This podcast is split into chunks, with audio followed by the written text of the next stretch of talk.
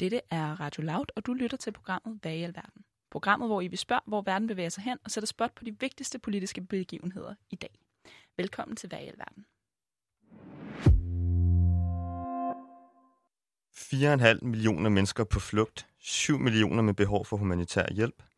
En af de største humanitære og politiske kriser udspiller sig lige nu i Venezuela, mens resten af verden følger med.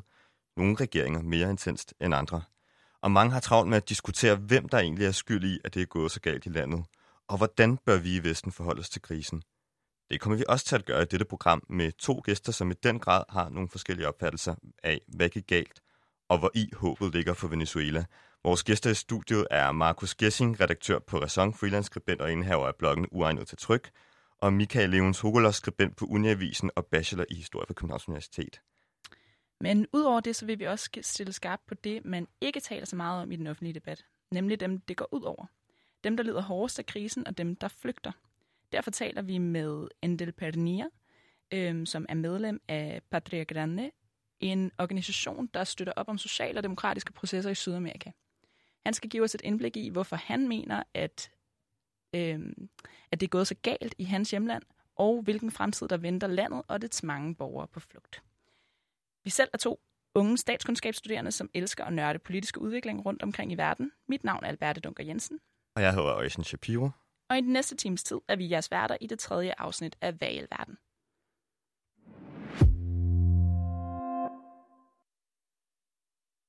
Men først vil vi prøve at sætte ansigt på, hvem det egentlig er, krisen primært går ud over internt i landet, og hvem er det, der flygter, og prøve at finde ud af, hvad baggrunden for det er. Og det har vi gjort med forsker i international politik ved DIS og ekspert i latinamerikanske forhold, Maiken Gelardi, og vi hører interviewet her nu. I øh, 2014 blev øh, Venezuela for alvor ramt af en politisk og økonomisk krise, som har fået omkring 4,6 millioner venezuelanere til at rejse ud af landet. Øh, hvilket befolkningssegment er det, der emigrerer primært? Jamen, først og fremmest skal man jo huske på, at det faktisk er dyrt at emigrere. Mm. Øh, man skal have råd til at få fat i papir og pas og råd til rejsen. Øh, så det vi så i starten af Venezuela var egentlig tit, at det var de højtuddannede, som først rejste ud af landet, og især den yngre øh, generation, som også havde energien og det fysiske kræfter til at, til at rejse ud og, og etablere sig igen i et nyt land.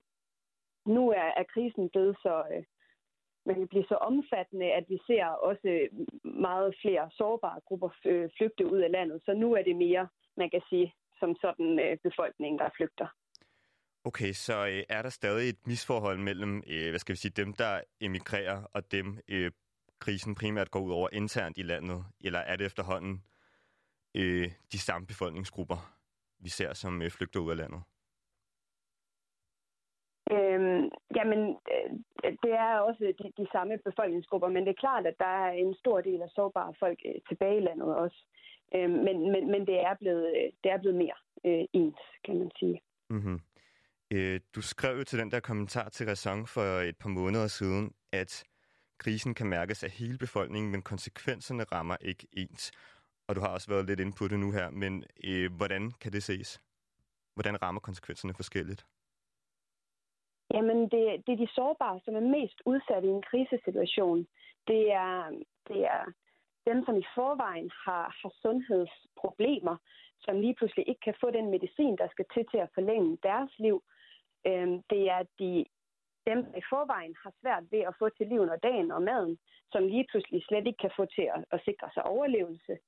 Det er, øhm, det er øh, kvinder, som er udsat øh, for vold, som nu lige pludselig ikke har nogen steder at gå hen, fordi øh, politiet og ordensmagterne har travlt med andre ting. Så det er i forvejen øh, udsatte grupper, som bare bliver endnu mere udsatte. Så selvom ja, krisen rammer alle, alle i Venezuela lige nu kan mærke krisen, fordi den er så omfattende. Men konsekvenserne rammer helt klart hårdest øh, der, hvor sårbarheden allerede er størst. Mm-hmm. Og du taler, du taler ikke kun om en økonomisk sårbarhed, men også om en øh, sundhedsmæssig sår, sårbarhed, næsten primært. Ikke? Du fokuserer meget på de sundhedsskadelige konsekvenser, der har været af krisen.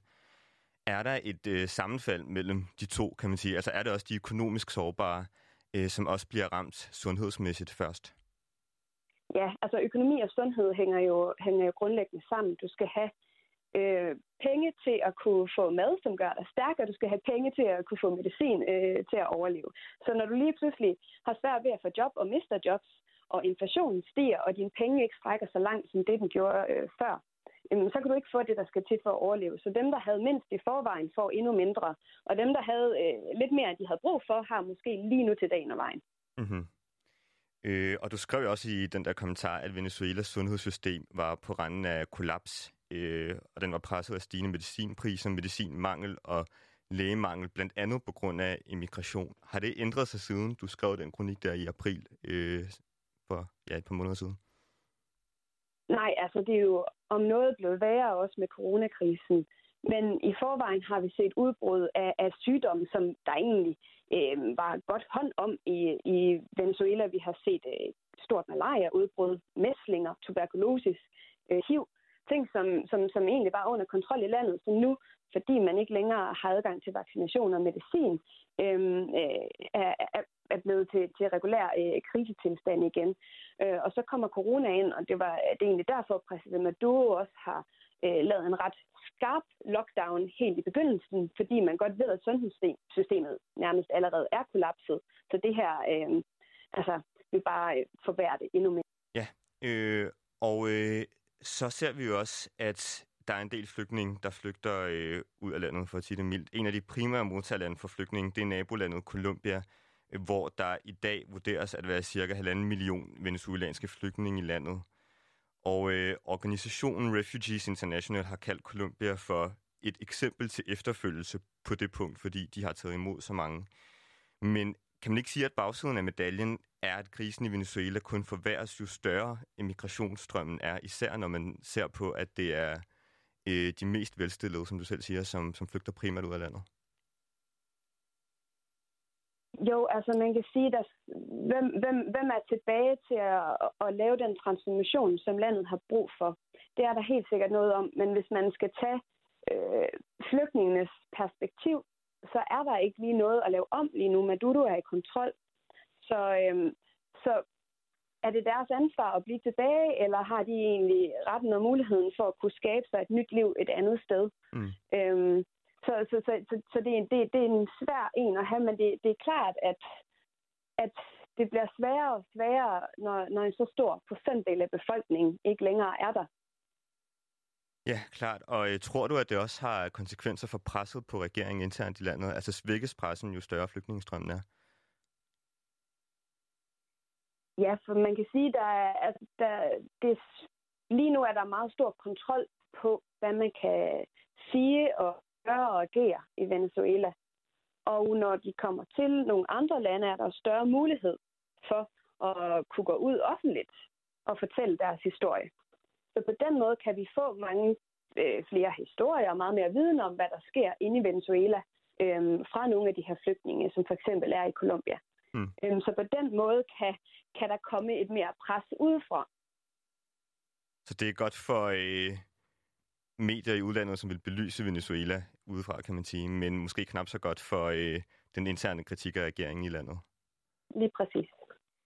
Godt, du har også tidligere påpeget, at øh, den sultne del af befolkningen er blevet hårdt ramt af USA-sanktioner mod personer og virksomheder, der arbejder med fødevaresubsidieringer fra statens side. Øh, først og fremmest, hvorfor er der overhovedet behov for, at staten går ind og subsidierer med fødevarerationer? Jamen, Venezuela har, øh, har igennem mange, mange årtier fokuseret på olie som en del af deres økonomi. Og det vil sige, at 95 procent af landets indtægter kommer fra olie.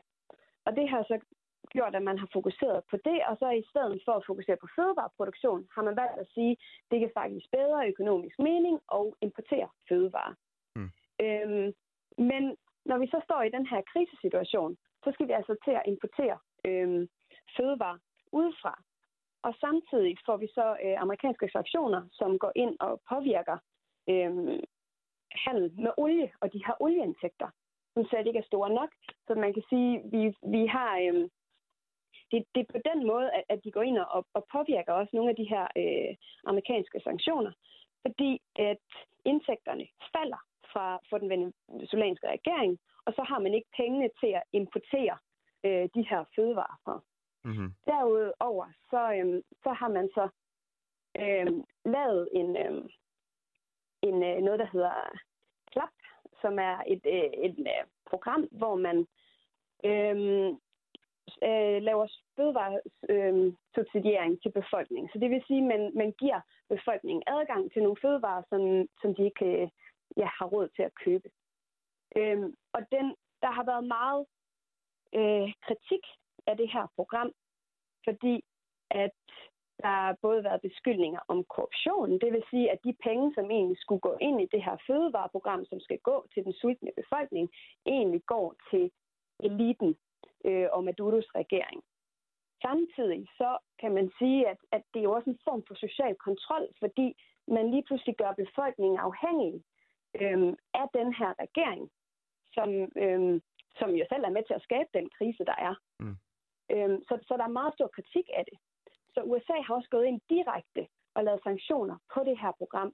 Men man kan sige, at problemet er, at al den her kritik er egentlig rigtig. Men der er jo stadigvæk en, en procentdel af programmet, som, som går til det fødevareprogram, som er livsnødvendigt for mange.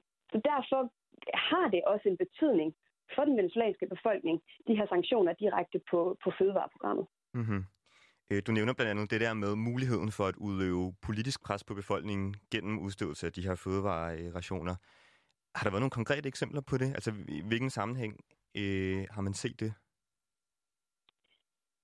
Øhm, jamen, jeg tror ikke, det er så konkret på den her måde, men man kan sige lige så snart, at du går ind øhm, og kritiserer eller går imod, så kan det være, at din øh, mulighed for at få adgang til de her, du skal have et kort for at få det, øh, bliver, øh, bliver sværere.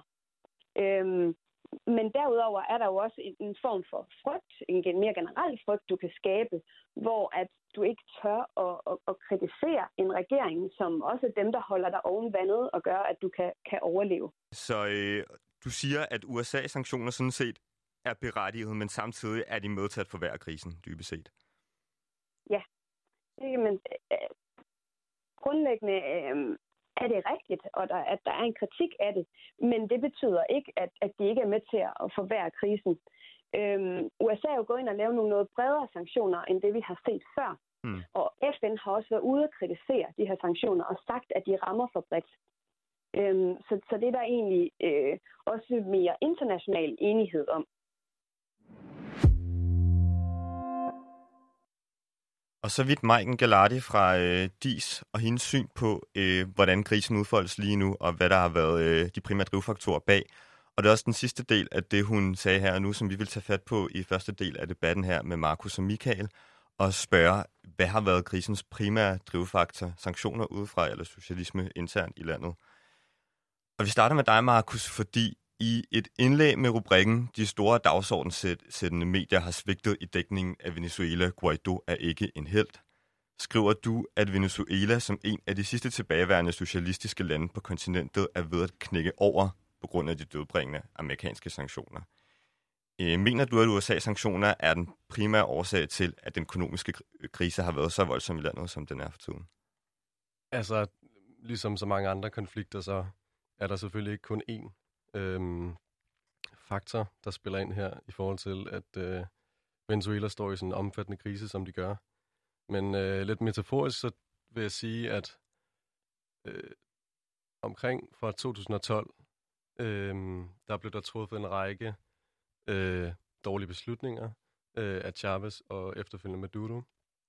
Øh, der manglede en diversificering af økonomien, der gjorde, at de kunne blive mindre afhængige af olieeksport øhm, som har kørt øh, den venezuelanske økonomi i takt med, at dollaren eller øhm, øh, prisen på olie er faldet, øhm, og i takt med, at der kom sorte markeder for pengeveksling, øhm, og at øh, den øh, bolivaren, altså den øh, venezuelanske valuta, den blev øh, øh, fastlåst til dollaren, hvilket var en beslutning, Chavez han traf.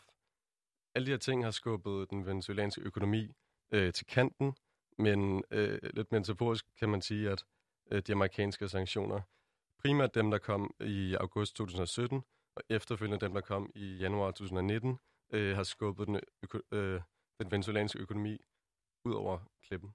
Er USA's sanktionsstrategi i så fald berettiget? Øhm, et, noget, jeg lagde mærke til i det øh, klip med Mike Gallardi her, det er øh, ligesom det også er tilfældet i de fleste medier, at man aldrig skænker øh, folkeretten en tanke.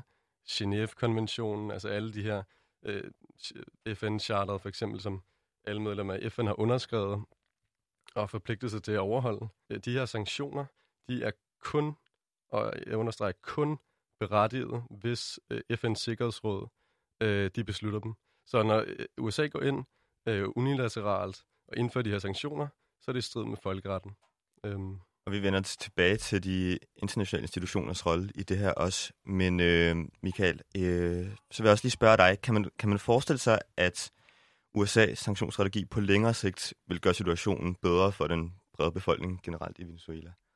Øh, nej, altså det, ja, det, det tror jeg ikke. Jeg tror især her øh, under øh, coronakrisen, at det, det rammer øh, befolkningen enormt hårdt. Øh, så så jeg, jeg tror ikke, at det er svaret øh, lige nu øh, øh er, er, er sanktionere yderligere. Øh, det, vil, det vil være dumt. Og jeg tror heller ikke, at sanktionerne er svaret.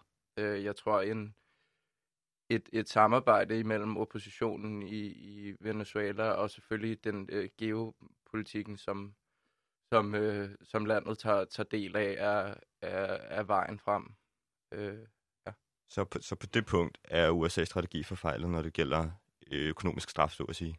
Ja, ja, jeg tror, jeg tror ikke, at, at sanktioner er, er, svaret, og jeg tror også, man skal passe på med at tale om, om politik øh, øh nu, hvor, hvor krisen er nået så langt, altså 5 millioner på flugt, øh, inflation, hyperinflation på en million procent, øh, World Food Program øh, estimerer, at en ud af tre øh, venezuelanere ikke får nok at spise. Øh, altså, så, så, men altså, ja. Men når så man har en konflikt eller en, en krise, som det er i Venezuela nu, ikke, og hvor at præsidenten ikke er demokratisk valgt, eller det kan man i hvert fald diskutere, om han er, og der generelt set ikke er særlig meget kontrol over situationen, hvad er så de alternative midler, USA kan bruge, og man kan sige, USA har jo også mange udenrigspolitiske interesser i, i Sydamerika generelt, og ja, ja, klar. i Venezuela. Så hvad, hvis ikke det er sanktioner, hvad er det så ifølge dig? Jamen, det er et godt spørgsmål, fordi øh, ja, ja, historisk set har sanktioner heller ikke fungeret i, i Sydamerika. Hvorfor tror du, Markus, hvorfor tror du, det er så vigtigt for USA at holde fast i den sanktionsstrategi? Jamen, det er fordi, de er interesseret i at øh, ødelægge økonomien så meget, at de håber, der kommer et folkeligt oprør, oprør mod Maduro, tror jeg. Øh, det tror jeg så til gengæld ikke kommer til at ske. De protester, vi har set, har primært øh, taget udgangspunkt i rigere bydele. Øh, tilbage i 2014 var der det her kendte Garimbas oprør. Øhm, der blev det portrætteret som om, at det var hele befolkningen. Det var det altså ikke. Det var øh, i omegnen af 18 kommuner ud af de alt 55, der deltog, og primært rigere kommuner. Man, man har på det seneste set, når der så har været protester, det også har været for de fattigere bydele, arbejderkvarterer osv., jeg tror øh, på ingen måde, at, øh, at, at vi kommer til at se et folkeligt oprør, som amerikanerne måske håber på.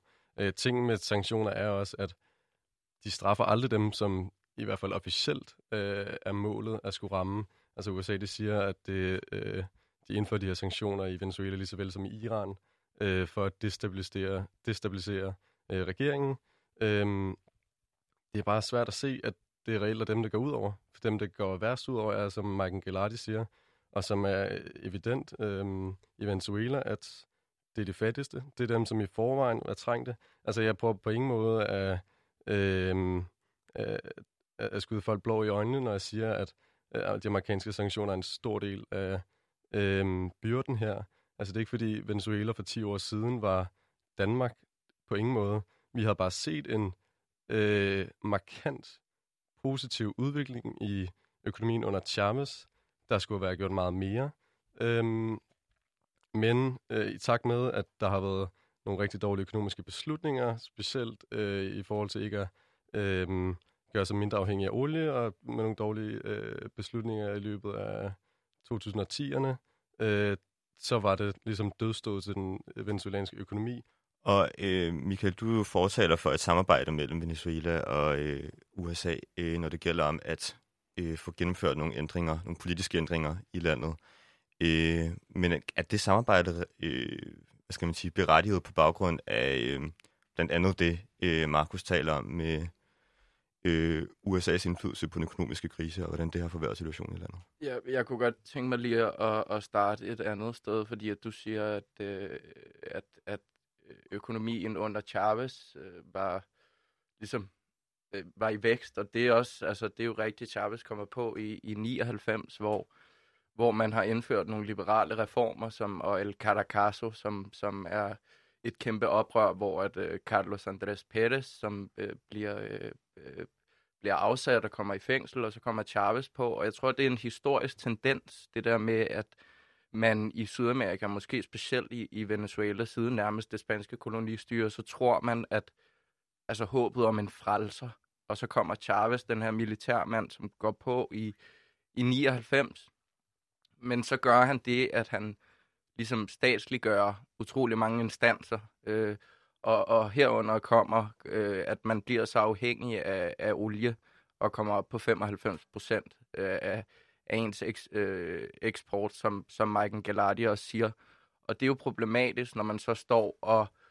Øh, øh, altså, han oplever godt nok et boom i, i oliepriser, og, og der stiger den, og rent faktisk kommer, er der mange, der kommer ud af fattigdom, fordi han også, han også indfører en masse sociale programmer, men det er bare en kortsigtet bane økonomisk, uden at jeg er økonom. Jeg ved ikke særlig meget om økonomi, øh, men, men, jeg, jeg, men han efterlader også bare Maduro, øh, da, han, da han dør med øh, et, et fald i, i oliepriser og en øh, stærk afhængighed af, af olie og, øh, og en kortsigtet økonomisk øh, bane. Så det er svært at sige, at, at, at, det er, at det er sanktionerne, der har gjort forskellen. Jeg tror, at det er et, øh, en, en kortsigtet økonomisk øh, bane og, og et, et autokratisk styre, hvor at studenteroprøret i 2007, øh, hvor at øh, han sender han sender politiet og soldaterne på gaden og, og at, at det ikke, er det ikke en færre pointe, Markus, at sige, at det er jo sådan set øh,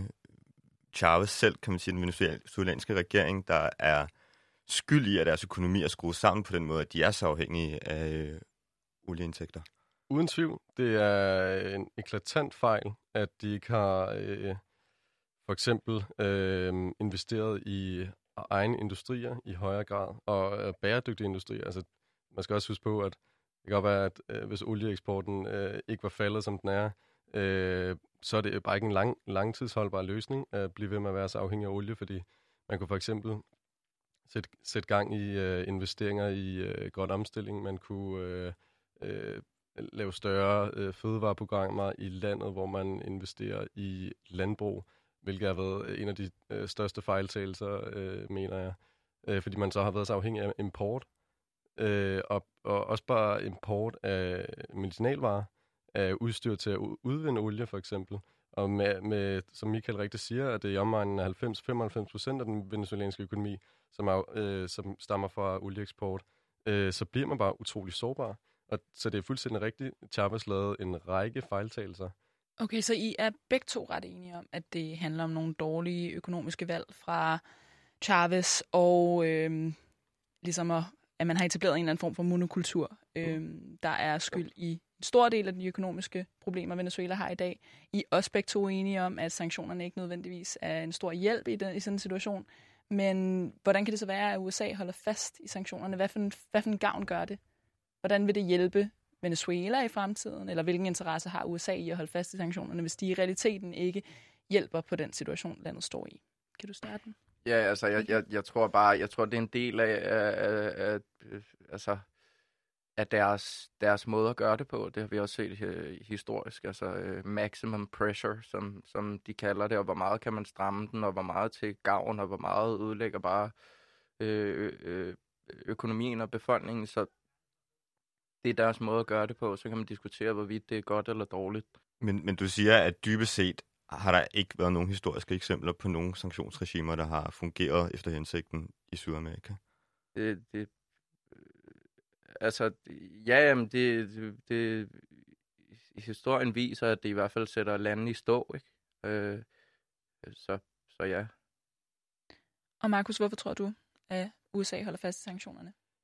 Øh, Jamen, fordi at USA historisk set ikke accepterer øh, regeringer, hvad end de er venstre- eller højreorienterede, oftest er de venstreorienterede, øhm, som ikke lægger sig op af det, øh, de kalder for Washington-konsensusen. Altså, at man indretter sin økonomi på en måde, som er profitabel for amerikanerne. Øhm, og jeg mener slet ikke, at hensigten er at hjælpe den venezuelanske befolkning. Altså, det er, øh, øh det er spil for kulissen, når øh, de prøver at sende humanitær nødhjælp, som de kalder det. Det, det øh, lever så ikke op til de krav, som der er for humanitær nødhjælp, som Røde Kors og FN øh, de, øh, de har. Men øh, jeg tror slet ikke, at hensigten er at hjælpe den venezuelanske befolkning. Jeg tror, at hensigten er at skaffe sig af med Maduro, eller nogen, som ikke øh, vil være med på, den, øh, på Washington-konsensusen omkring, hvordan en økonomi skal indrettes. Og så længe, at amerikanerne bliver øh, holdt for fadet, øh, og med det mener jeg altså øh, olien, øh, øh for en del af de her rigdom, så kommer USA altid til at være øh, øh, prøve at, at destabilisere landet. Jamen, øh, tak skal du have. Og det fører os ret naturligt videre til vores interview med Endel Pernia, som er en venezuelaner, der skal give os hans holdning til, hvorfor landet er havnet i den krise, det står i i dag. Empezamos con un poco, si nos puede contar un poco sobre la situación social en Venezuela bajo la presidencia de Chávez. Claro. Eh, bueno, hay, hay una diferencia enorme, no solamente con el gobierno de Maduro, sino con los gobiernos anteriores a Chávez. ¿no? en dos términos. Det første, vi spørger Endel Pedinetto, er, hvordan situationen i Venezuela så ud under Chavez, for bedre at forstå, hvorfor befolkningen i Venezuela i så høj grad har støttet op om den tidligere præsident. Her peger han på, at, der er, at forholdene under Chavez ændrede sig både indrigs- og udenrigspolitisk. Først forklarer han, at der under Chavez skete det, han kalder en neosocialistisk ændring i det politiske system, hvilket indebar en demokratisk, øget demokratisering, en øh, øget omfordeling af de nationale goder, og alt i alt betød det så, at den, det, han kalder den sociale venezuelanske gæld, blev tilbagebetalt. Altså at alle dem, der ikke nød fordel af kapitalismen, nu igen får øh, del i goderne i samfundet. Han peger her på, at to millioner voksne under Chavez lærte at læse, der før havde været analfabeter. Han peger også på, at der før havde været 500.000 universitetspladser, som under Chavez blev til 2,6 millioner universitetspladser. Øhm, yderligere peger han på en generel forbedring af uddannelsessystemet, samt en forbedring af lighed mellem køn. Alt i alt kalder han altså det her en massiv social inklusion, som har forbedret livs, livskvalitet for venezuelanerne generelt, skabt mindre fattigdom, fattigdom givet bedre adgang til rettigheder, øhm, og alt i alt forbedret de sociale relationer mellem grupper i samfundet, der før har øhm, ikke har færdedes fredeligt. Significó la mejora de la calidad de vida, la disminución de la pobreza, el acceso a los derechos y romper la brecha de la desigualdad en Venezuela. Esa fue como la, la gran construcción y construyó eh, o permitió un, un mejoramiento de la relación simbólica, ¿no? Venezuela er una sociedad øhm, Han giver det eksempel, at før Chavez, der kunne dit barn ikke komme på hospitalet, hvis du ikke havde et arbejde, hvilket Chavez ændrede. Eksternt peger han så på, at øh, Chavez fik indført landets egen valuta samt etableret en sydamerikansk eller en latinamerikansk bank, hvilket muliggjorde, at Venezuela kunne blive mindre afhængig af USA og Europa, og dermed stå stærkere politisk. Derefter spørger jeg ham så, om det er derfor, at øh, venezuelanerne har bakket så massivt op om Chavez i så mange år. Til det er svaret meget simpelt ja. Og han siger også, at øh, det også er derfor, at de stadig bakker op om Maduro i dag. Han siger, at de ikke bakker op om Maduro som figur, men som ham som politisk idé som et symbol på socialismen og social inklusion, som venezolanerne i bred forstand stadig støtter. Y por eso es que Chávez tuvo su apoyo del público venezolano. Sí, por eso tuvo su gran apoyo popular y por eso es que la gente continúa apoyando a Maduro, mm, porque no es Maduro como figura, es Maduro como continuación de un proyecto político, una propuesta política. Det andet spørgsmål, vi stiller til øhm, Endel Pedinetta, er angående de to præsidenters legitimitet. Og her er der måske brug for en lille forklaring, fordi det er sådan, at øhm, selvom at landets officielle præsident er øhm, Nicolas Maduro, så har vi også øh, Juan Guaido, som i løbet af 2018 erklærede, at han nu var valgets præsident, selvom han er valgt som eh, parlamentets president. La legitimidad de los dos presidentes que tiene Venezuela ahora, Guaidó y Maduro, ¿nos puedes expl explicar un poco sobre mm, la situación o sobre, eh, pues sobre su leg legitimidad, según usted? Ah, claro. Jeg spørger her Endel ind til, hvad han mener omkring, øhm, hvilke af de to præsidenter, der for ham er mest legitim. Øhm, og her svarer han temmelig simpelt, på trods af det egentlig komplicerede spørgsmål, at Venezuela kun har én præsident. Han forklarer, at den venezuelanske konstitution er bygget sådan op, eller er øhm, præsidentielt, de parlamentariske konstitutioner, som vi kender her i Europa. Øhm, det venezuelanske demokrati tillader derfor ikke, at præsidenten for parlamentet også er præsident for den altså, er, også er den nationale præsident, eller præsident for republikken, som han kalder det. Øhm, her er det sådan, at øh, Guaido er legitimt valgt præsident for parlamentet, hvorimod Maduro er præsident for republikken. I nødstilfælde, beskriver Endel Pernetta, øh, kan vicepræsidenten for republikken overtage for den egentlige præsident. Ifølge ham står der altså ingen sted i konstitutionen, at præsidenten for parlamentet, altså Guaido, kan tage over for den egentlige præsident i nødstilfælde, og erklære sig selv som landets præsident, som altså det Guaido har gjort. Entonces, claro, no hay una duda sobre la legitimidad en Venezuela. Todo el mundo sabe, el presidente Maduro, las medidas contra el Øhm, ifølge ham er der altså intet i konstitutionen, der kan gøre Guaido til legitim præsident. Og der er dermed, ifølge ham, ingen tvivl om, hvem der er Venezuelas præsident i Venezuela. Det, der til gengæld foregår, er, at Guaido alligevel er blevet anerkendt af 50 lande i det internationale samfund. Og det, vi, og det vi ser i dag, er derfor et massivt internationalt pres for at give Guaido legitimitet, hvorfor vi også er endt med at diskutere de her spørgsmål. Øhm, grunden til, at det er sket, og grunden til, at der er det her internationale pres for at konstituere øh, Guaido som præsident, skyldes altså et ønske om at bakke om om USA, der har interesse i Venezuelas naturressourcer. Sobre las sanciones de los Estados Unidos y cómo es, esos afectan a la gente venezolana un poco más. O sea, Pero hay un experto de la ONU de Derechos Humanos. Det næste spørgsmål, vi stiller, handler om amerikanske sanktioner og hvordan disse har påvirket det venezuelanske folk. Endel peger her på, at FN har en menneskerettighedsekspert, der har påpeget, at de amerikanske sanktioner er et brud mod det venezuelanske folks menneskerettighed. Endel mener, at der er tale om en form for økonomisk krig i USA's brug af sanktioner i den her konflikt. Øhm, han mener, at, eller han forklarer, at Venezuela har tabt næsten et årti, hvad angår økonomisk og samfundsmæssig udvikling. Nu har de meget færre penge til at betale alle de positive tiltag, som Chavez indførte i sin tid, hvorfor det går landet så dårligt. Eso significa que el Estado venezolano perdió casi el PIB de una década completo. Significa que tiene mucho menos dinero para han siger dog også, at den økonomiske krise i Venezuela ikke kun er opstået på grund af sanktionerne. Han nævner, at det også handler om de nationale økonomiske tiltag, der er blevet indgået i Venezuela før. Øhm, men at sanktionerne er det, der har udløst krisen i så høj grad, at Venezuela er blevet skubbet ud over kanten. Øhm, han giver et eksempel på, at øh, den engelske nationalbank har indespærret 1.200 millioner dollars fra Venezuela, som Maduro har ansøgt gennem FN om at få udbetalt i medicin efter coronapandemien. En ansøgning, han dog har fået afslag på. Øhm, Andel ser det som et eksempel på, at øh, sanktionerne ikke handler om at øh, føre til politisk forandring og forbedring i Venezuela, men øh, derimod en form for afpresning af landet, eller et pres for at få Maduro til at gå af.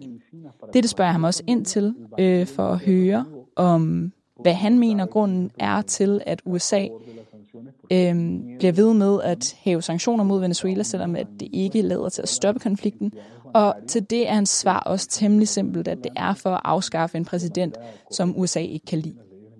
Han peger på, at USA altid har været meget involveret i regionen øhm, med militærkup og militære interventioner i blandt andet Chile og Panama. Derfor har altid været i USA's interesse at blande sig i, hvordan politisk forhold i, i Sydamerika udvikler sig. de cambiar el presidente que no les gusta, ¿no? Mm.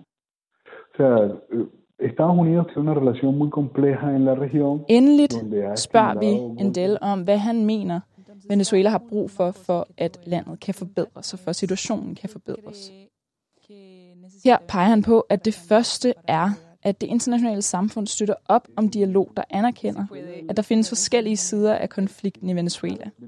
En del, øh, der findes en del i konflikten, der støtter op om det, han kaldte neosocialisme, der findes en anden del, der ønsker et demokratisk skifte fra den siddende regering til en ny. Og endelig findes der en part, der står uden for alt det lovmæssige.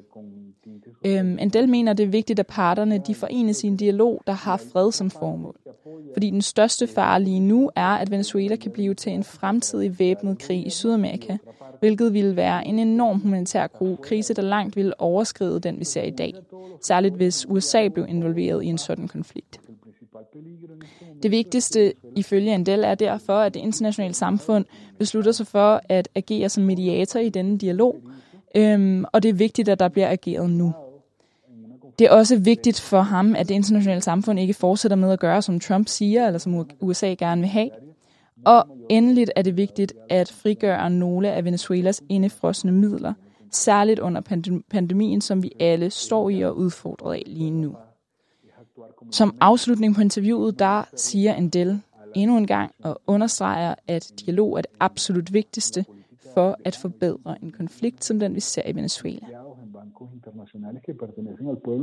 y que se necesitan en este momento de crisis económica y de pandemia mundial. Bueno. El diálogo. El diálogo es la, la alternativa. Sí, el apoyo diálogo. a la paz. Lo más importante. Michael, i øh, I en længere kronik, du også har skrevet om det her, øh, skriver du følgende. Det, det kommer et lidt langt citat her nu, men jeg vil egentlig gerne have det hele med. Øh, fordi det er ret fedt, synes jeg. Hvis der ikke kommer radikale ændringer i landet, vil Guaido, øh, oppositionslederen i Venezuela og selvudnævnt øh, præsident i landet, vil Guaido og med ham det sidste glimt af demokrati i Venezuela forsvinde både inden for landet med befolkningens desperate håb om frelse og uden for landets grænser i et skakspil om magt. Hvordan er Guaido for dig et udtryk for det sidste glimt af demokrati i Venezuela? Øh, jamen, øh, Guaido, han, han opstår på et tidspunkt, hvor at, at, øh, jeg tror, at den venezuelanske befolkning er, er trætte af, af, øh, af regimets undertrykkelse. Øhm, og, og vi har bare set eksempler på oppositionsmedlemmer øh, og ledere, som, som, som står op som Guaido, men som så bliver smidt i fængsel. Øh, og han er formand for parlamentet og, og midlertidig indsat præsident, og jeg tror, det er vigtigt at tage fat i, at at, at øh, det, der florerede i, i sidste år øh, med hans selvudnævnelse, det var der mange, der, der mange medier, der, der skrev om og skrev, at han var selvudnævnt, og det går både ind på den retorik, som Maduro han fører med, at han var, man skulle ikke lade sig auto øh, hjernevaske, har han sagt, af, af Guaido, fordi han får støtte af USA også. Det er ligesom retorikken. Men han øh, er midlertidig indsat præsident, fordi at han jævnfører øh, forfatningens paragrafer. Øh, konstitutionen ligesom har lov til sidste år at påtage sig den rolle. Og så er det klart, når han svæver sig ind foran befolkningen øh, under en gammel tradition, som stammer helt tilbage fra det spanske kolonistyre, som også står i, i, i forfatningen, så tror medier, at han er selvudnævnt, fordi man kan se en video, hvor han står og, og, og øh, i Caracas gader og, og ligesom svæver sig ind som at påtage sig den rolle. Men i virkeligheden så står det i, i, i konstitutionen, at det, det, er, det er lovmæssigt øh, øh, eller juridisk set rigtigt at gøre, at formanden for parlamentet skal overtage rollen, når den øh, forhenværende præsident ikke er til stede, siger man. Det er rigtigt. Det vil egentlig også korrigere mig selv. Han, er, han har et flertal bag sig i, øh, i parlamentet. Ja. Og øh, ja. Men, øhm, jeg ved ikke, om jeg gav svar på dit spørgsmål. Til... Men ligger der ikke også noget der i den, det valgsystem, man har i Venezuela? Altså, man kan sige, jo, hvis det er parlamentet, der vælger statslederen, som det for eksempel er i Danmark, så, så er det også den, og det kan vi, det kan vi høre en del Padilla uddybe den øhm, i interviewet, den, den pointe, at i Danmark der er vi vant til, at øhm, det demokratiske system hænger anderledes sammen. Klar. Så den demokratiske legitimitet, som Maduro har i Venezuela, er det ikke også udtryk for en anden, øhm, altså en anden opbygning af systemet? Altså hvor at den legitimitet, Guaido siger, han har, ikke nødvendigvis er noget, der, der tæller i Venezuela, men mere i vores kontekst. Det er klart, at der er, der er et andet system, og der er en anden magtfordeling i, i Venezuela, men du siger, at Guaido i vores kontekst har en større ja, demokratisk det, legitimitet. Det, jeg egentlig, det, jeg egentlig mener, er, at øhm, de har et præsidentielt system i Venezuela, ja. og som vi kan høre en del Padilla uddybe, så betyder det jo så ligesom også, at øhm, præsidenten kun er præsident, når det er når befolkningen har stemt på ham. Øhm, lidt ligesom i USA, at at øh, lederen af repræsentanternes hus heller ikke er, kan være en statsleder. Så øh, i en tilfælde, hvor Maduro jo sådan set stadig er der, fordi du siger selv som i forfatningen, så er det, når han er fraværende, men han er der stadig. Han ja, ja. Øh, regerer i princippet stadig regerer. Han, ja, han er der de sådan facto, set stadig, ikke, men, ja. men fordi han har militæret på sin side, men han er der bare ikke juridisk. Øh, okay. Øh, der, der, øh, der, er, der er Guaido der, så jeg ved ikke, om det er i vores eller deres kontekst, men hvis man, hvis man Øh, hvis man øh, læser øh, den venezuelanske forfatning, så, så står der, at både at øh, Maduros øh, oprettelse af La Asamblea Nacional Constituyente, som er sådan et, et, et eget parlament, han vælger at indføre i, i 2017, trods at han ikke har øh, stemmerne bag sig til det. Der kan man ikke bare oprette et nyt parlament og så lovgive derfra.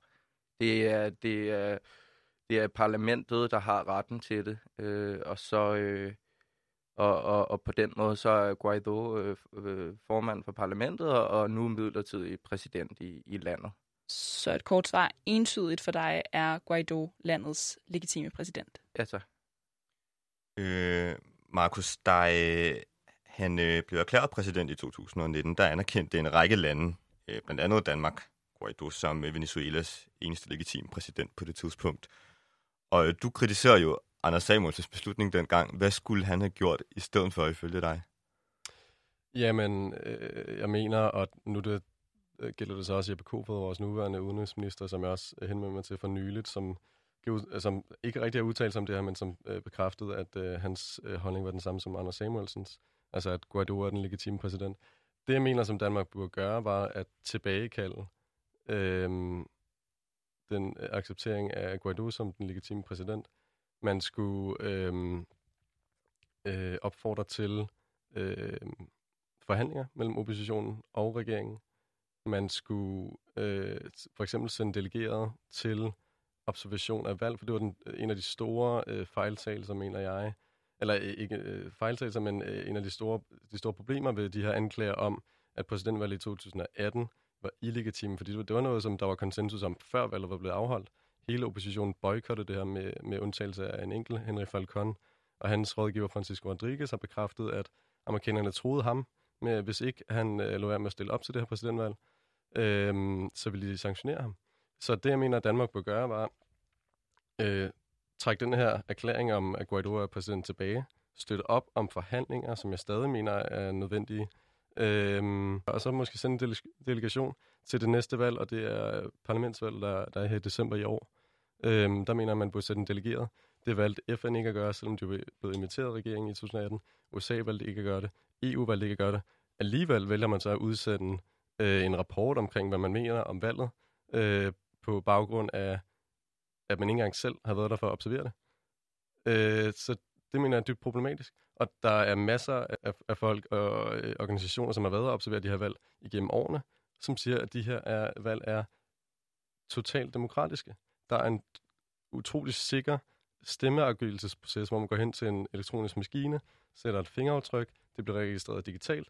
Man kan ikke spore, hvem der har stemt, så det her med afpresning øh, af, af vælgere til, at de skal stemme på noget, det, det, det kan ikke øh, eksistere, fordi man kan ikke spore de her stemmer. Det er et utroligt sikkert valgsystem, og hvis man øh, vil anklage det for ikke at være et demokratisk valg, så må man dokumentere det, i stedet for bare at kunne sige det. Altså det er sjovt, at, det, at jeg skal stå her og, og henvise til forskellige ting, for at øh, sige, at valg er demokratisk, når man, øh, hvis man gør det modsatte, siger, at det er udemokratisk, øh, alene af den grund, øh, er, det, er det en legitim pointe. Altså jeg, jeg mener altid, det, det bør afhænge af, at man, om man kan henvise til øh, beviser på de her ting, og, og det mener jeg, der mangler. Men, men du kritiserer, at øh, vi ikke udsendte øh, delegerede øh, op til valget der i 18 øh, for at kontrollere det, før vi begyndte at kritisere det. Øh, mm. Kan man ikke omvendt sige, at der bare var så mange øh, ting, der gik galt forud for valget, at det næsten ikke gav mening at udsende delegerede, såsom oppositionsledere, som blev udelukket fra valget, øh, politisk pres på vælgere til at stemme på et bestemt parti osv. Altså, var situationen til at redde, så at sige? Altså, det politiske pres, det, det, det, det kender jeg så ikke lige til. Det, det, må, det må afhænge af, øh, om man kan bevise det. Øhm, der er en del ting, man kan kritisere Maduro for. Blandt andet, som Michael rigtig nævner, den her konstitutionelle, konstitutionelle øh, parlament. Øh, det mener jeg ingen steder hører hjemme. Ja, så øh, du mener ikke, at øh, det var så slemt, kan man sige, på forhånd? At, øh... Nej, jeg mener i hvert fald, at der, der mangler overbevisende dokumentation af det. Fordi når vi står og snakker om her, at det var et udemokratisk valg, så er det sjældent, at der bliver henvist til nogle kilder, som rent faktisk påviser det. Øhm, og det, det kan vi jo starte med. Hvis ikke vi kan være sikre på, at valget var udemokratisk, er det så Maduro, der er landets legitime præsident? Øhm, for nuværende, ja. Øh, altså, hvis jeg selv var venezuelaner, så ville jeg ikke stemme på ham. Jeg synes, han er usmagelig. Jeg synes, han er en dårlig leder. Øh, der er helt klart korruption øh, i hans regering. Øh, og i udpegelser af forskellige øh, chefer for, for diverse firmaer, øh, som han er involveret i. Øh, jeg mener stadig, at han er den legitime præsident. Jeg vil ikke selv stemme på ham. Jeg, jeg, jeg synes, han er en dårlig politiker. Jeg synes, han er usmagelig. Ja, yes. jeg tror ikke engang, vi behøver at stille et spørgsmål til dig, Michael. Du har vist noget at sige til det. Jamen, jeg, jeg har bare lige en kort kommentar til det med beviser for, at der ikke er blevet sendt menneskerettigheds- øh, eller sådan øh, valgobservatører øh, derned. Og man kan sige, at sidste år allerede, der blev både... Øh, altså, jeg, jeg ved ikke, om, om, øh, om I kender den danske journalist Christoffer Toft på, fra, fra, DR, fra TV2, og... Øh, og sammen med ham fire menneskerettighedsobservatører øh, nægtede adgang landet. Så det er klart, at der ikke kommer nogen beviser, når de ikke kan komme ind og, og, og ligesom se, hvad der foregår. FN's øh, højkommissionær for menneskerettigheder, Michel Bachelet, øh, har øh, lige opgjort, at, at, at det var illegitimt, det der foregik i, i, i starten af januar sidste år, hvor at øh, Guaido blev afholdt for, for at få adgang til parlamentet. Øh, for at være en, en del af det, og det var der, hvor det udsprang af, at han brugte øh, avisen øh, El Nacional til at, til at øh, ligesom øh, øh, blive indsvævet som, som formand for parlamentet. Så jeg, jeg synes, det, det er lidt farligt at, at, at begynde at, at tale om, at, øh, at der ikke har været beviser. Fordi jeg synes, at, at sådan noget som, som den kontinuerlige nedlukning af adskillige øh, øh, medier i, i, i Venezuela også er, øh, ligesom, øh, ligesom siger noget, uden at jeg skal begynde at forklare det, så, så kan man bare se sådan noget som Radio Caracas, som var en kæmpe radiostation, øh, som blev lukket ned i 2007, og, og, og siden da øh, adskillige øh, medier blev lukket ned. Hvis jeg lige må kommentere på det, så øh, grunden til den beslutning var, at de var involveret i det kup, der foregik i 2002, hvor der også er bevist amerikansk indblanding. Den radiostation og andre tv-stationer også blev overtaget af dem, som var involveret i det kup. En af dem var Leopoldo Lopez, som øhm, øh, er en af Guaidos allierede. Men det er ja, lige, lige, lige i forhold til ja, det med, med, med parlamentet, det er fuldstændig rigtigt, det blev øh, dækket en hel masse steder i store øh, vestlige aviser, at Guaido blev forhindret i at blive indsat den 5. januar 2020. Men også da, kom, kommissær. Da der kom en... Øh, det er vel ikke til diskussion. Da, der, da, da den årlige øh, afstemning om, hvem der skal være formand for øh, parlamentet, skulle holdes. Øh, problemet er bare, at øh, der er videomateriale, der viser noget andet. Altså, der Guaido går op til, til loven, til indgangen til, til parlamentet, øh, så kan man i en video se vagterne sige til Guaido, at han gerne må gå ind, men at hans ledsager, som er en parlamentariker, som var under efterforskning for korruption, ikke måtte gå ind. Men og jeg... det, valg, det valgte Guaido så at, at udnytte til at lave det her staged, øh, det så meget fantastisk ud på billederne, hvor han hopper over en låge, som om han var blevet tilbageholdt. Men det var han bare ikke. Og jeg tror, det er et udtryk for, at han har mistet opbakning i oppositionen. Og det kan man også se på de, øh, de udviklinger, der har været på, for nylig i optakten til det valg, der kommer til at øh, foregå senere på året. Jeg, jeg, jeg tror, der er ingen, bare lige en meget kort kommentar, jeg tror, der er ingen tvivl om, at, at Guaido har, har mistet øh, opbakning. Det, det, det tror jeg da ikke, der skal være nogen øh, tvivl om. Altså, jeg tror, man, man troede på ham på, på et tidspunkt, men ikke, øh, men ikke længere. Det, det tror jeg stammer fra historisk tilbage, som jeg snakkede om. Den der håb om frelse, altså den nye messias, øh, som man troede med Chavez, og nu med Guaido, men den er ved at svinde, fordi han ikke, han ikke øh, opretholder det, det, han siger, han vil gøre. Men jeg tror også en del af det, at der, at der er øh, videomateriale fra, fra, øh, fra porten, og, og, og det alligevel er så begrænset, er jo, grund, øh, er jo altså grunden til det, er jo, at der er lukket så mange medier i, øh, i, i Venezuela. Og det er et kæmpe problem for, for ytringsfriheden og menneskerettigheder. Og på det punkt skal lige nævnes, hvis der er tid, at der findes masser af oppositionsmedier i Venezuela. Jeg kan nævne en række oppositionsaviser. De bliver ikke forhindret i at publicere øh, øh, deres aviser eller deres online øh, medier. Øh, og jeg mangler stadig de overbevisende beviser på, at, at, at der er pres for ytringsfriheden på den front, som du nævner, som er nedlukning af medier. Øh, jeg, jeg, jeg hører det ofte. Det er sjældent, jeg har set beviser på det. Godt, og lige her til sidst, øh, Markus, du nævnte det i starten af debatten. Du tror ikke på, at en borgerkrig, et større oprør mod regeringen i Venezuela lige for tiden er sandsynligt. Er det rigtigt forstået? Det er ikke, det er ikke usandsynligt. Jeg tror ikke, det kommer til at ske, og det grunden til, at jeg siger det, er, at jeg håber på, at forhandlingerne de kommer til at fortsætte mellem øh, regeringen og oppositionen. Der er helt klart indrømmelse, som Maduro-regeringen skal gøre, mener jeg. Øh, der er helt klart en, øh, et opbrud i støtten til henholdsvis opposition og regering, som der skal gøres op med. Altså, bare lige for at nævne det, det, det, det er ikke et topartisystem, der findes i Venezuela.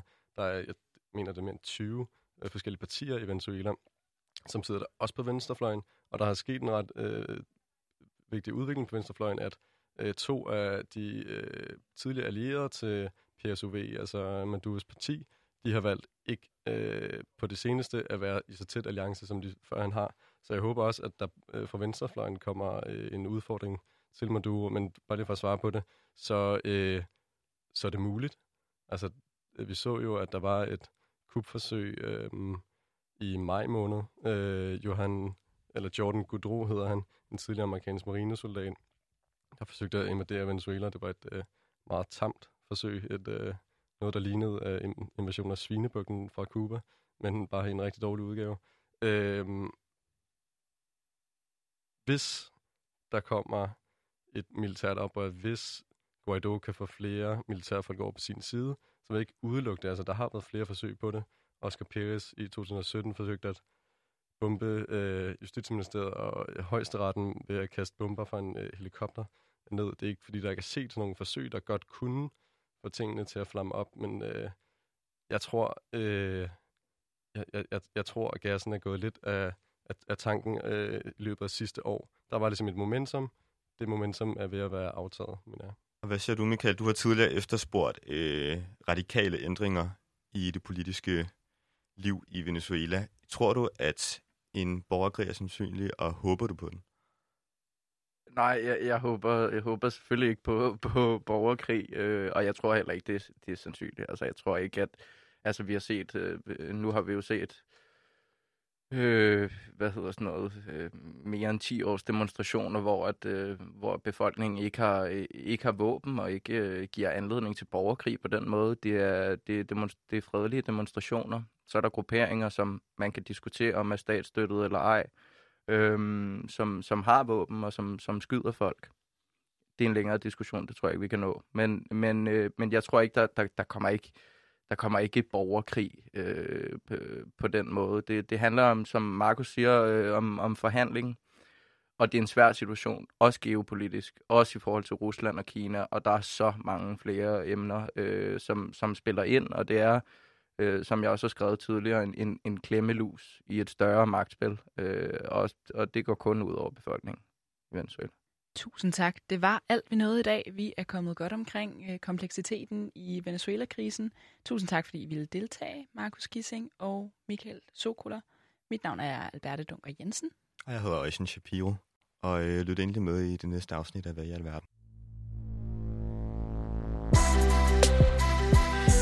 Thank